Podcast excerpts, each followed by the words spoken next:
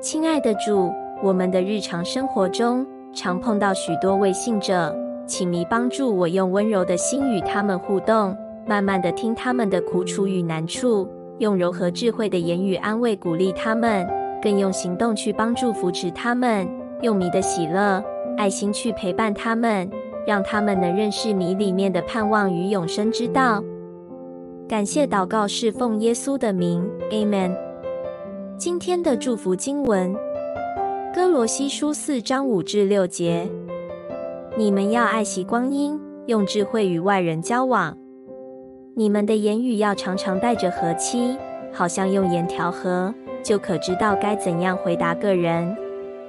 非常感谢你的收听，愿上帝赐福你。我们下次见。